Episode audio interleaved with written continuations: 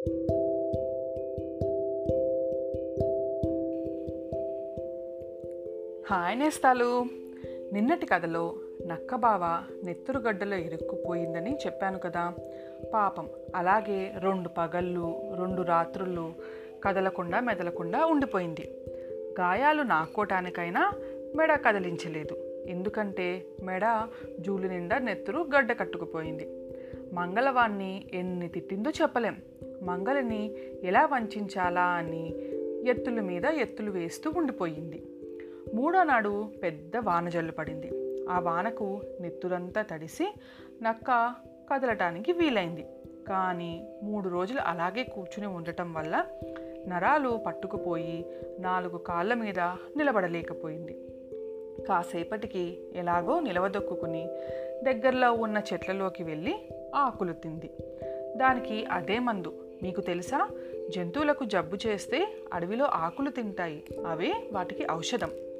సరే నక్క బావ మందు తిన్నది. బాగానే ఉంది. కానీ దానికి తిండి ఎట్లా?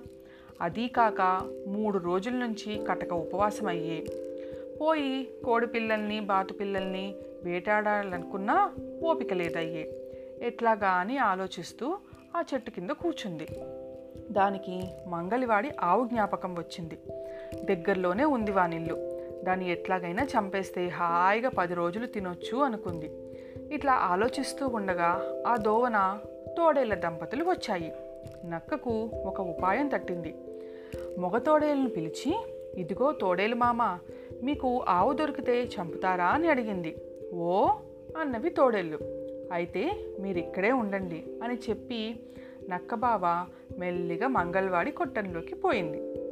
అప్పటికి బాగా చీకటి పడింది. మంగలి ఇంట్లో అన్నం తింటున్నాడు. కొట్టంలో ఎవరూ లేరు. మెల్లగా ఆవుతాడు కొరికి దొడ్డిదావున ఆవును తీసుకొచ్చింది. తోడేళ్ళు ఆవు కోసం చెట్టు వెనకాల దాక్కున్నాయి కదా. ఆవును చూడగానే వెనకాలగా వచ్చి పైన పడి చంపేశాయి. ఈ లోపల మంగలి అన్నం తిని ఆవుకి మేత వేద్దామని చెప్పి కొట్టంలోకి వచ్చాడు. ఆవు లేదు పాపం. భయపడి ఇరుగు పొరుగు వాళ్ళను పిలిచి కాగడాలు నూనె బుడ్లు చేత పట్టుకుని వెతుక్కుంటూ తోడేల దగ్గరికి వచ్చారు. తోడేలు మనుషులను చూడగానే పారిపోయాయి. నక్కబావ అంతకముందే వాళ్ళని చూసి చెట్ల వెనకాల దాక్కున్నాడు. చచ్చిపోయిన ఆవును చూసేసరికి పాపం మంగలికి ఏడుపు వచ్చింది. ఏం చేస్తాడు? ఇంటికొచ్చి పెళ్ళాంతో తోడేళ్ళు ఈ పని చేశాయని చెప్పాడు. నక్కబావ మీద వాళ్ళకి కొంచెం కూడా అనుమానం రాలేదు. మర్నాడు ఉదయాన్నే తోలైనా అమ్ముకుందామని చెప్పేసి వెళ్ళాడు. కానీ అక్కడ మనుషులు మాకిప్పుడు చేలుల్లో పనుంది ఇప్పుడు కుదరదు అని చెప్పారు. పాపం మంగలి ఏం చేస్తాడు? ఆవుని అలాగే వదిలిపెట్టి ఊరుకున్నాడు. ఈ లోపల నక్కబావ ఏం చేశాడు? ఆవు కడుపుకు బెజ్జం పెట్టి రోజు రాత్రిళ్ళొచ్చి తినటం మొదలుపెట్టాడు. మూడు రోజులైంది తర్వాత కడుపు బాగా ఖాళీ అయింది. నక్కబావ మళ్ళీ అక్కడికి ఇక్కడికి తిరగటం ఎందుకని? పగలంతా కూడా ఆవు కడుపులోనే ఉండి ఆకలి అయినప్పుడల్లా తినటం మొదలుపెట్టాడు. ఇట్లా నాలుగు రోజులు అయ్యేసరికి మాంసం అయిపోయింది. ఇక నక్కబావ బయటికి పోదామనుకున్నాడు. కానీ ఆవుతోలు ఎంతకీ ఎండి బెజ్జం బాగా బిగుసుకుపోయింది పాపం నక్కబావ ఏం చేస్తుంది? కొరికి బయటికి రావాలని చూసింది కానీ పాపం దాని తరం కాలేదు. అయ్యో మళ్ళీ దీంట్లో చిక్కుకుపోయానా? నేనేం చేయనురా దేవుడా అని విచారించింది నక్కబావ. ఏమి లాభం? ఇప్పుడు ఎన్ని అనుకున్నా? ఇలా ఇంకో రెండు రోజులు గడిచాయి. ఒకరోజు అక్కడ నుంచి వెళ్తున్న వాళ్ళు ఆవును చూసి దీని ఇంటికి లాక్కుపోయి తోలు ఒలుచుకుంటే బాగుంటుంది అనుకున్నారు. అనుకుని కొమ్ములు పట్టుకుని ఈడ్చుకుంటూ పోయారు. నక్కకి ఇది చూసేసరికి పై ప్రాణాలు పైనే పోయాయి. కానీ దానికి చపుక్కున ఒక ఉపాయం తోచింది. ఎవర్రా మీరు? మీకు మదమెక్కిందా? నేనెవరనుకున్నారు? ఈ ఊరు గ్రామదేవతను. నాకు కోపం తెప్పిస్తారా? మీ ఊరు నాశనం చేస్తాను. రేపు సాయంత్రం లోపల నూరు బిందెల నీళ్ళతో ఒక కోడి పుంజుతో వచ్చి నీళ్ళతో నన్ను అభిషేకం చేసి కోడి పుంజుని నాకు బలివ్వకపోతే మీ ఊరు నాశనం అయిపోతుంది అని బిగ్గరగా అరిచింది నక్కబావ. పాపం ఈ మాటలు వినేసరికి వాళ్ళకి భయం వేసి వాళ్ళు ఆవుని అక్కడే వదిలిపెట్టి ఊళ్ళోకి పరిగెత్తుకుంటూ వెళ్ళి మున్సబుతోనూ కరణంతోనూ ఈ సంగతి చెప్పారు. వాళ్ళందరూ ఆవు దగ్గరికి వచ్చి దేవుడికి దండం పెట్టి అమ్మా తల్లి గంగానమ్మ మా వల్ల తప్పేంటమ్మా? అని అడిగారు. మీ వల్ల కాదు మీ మంగలివాడి వల్ల. వాడు ఆవును చంపేశాడు. ఆ పాపమంతా మీ ఊరికి చుట్టుకుంది.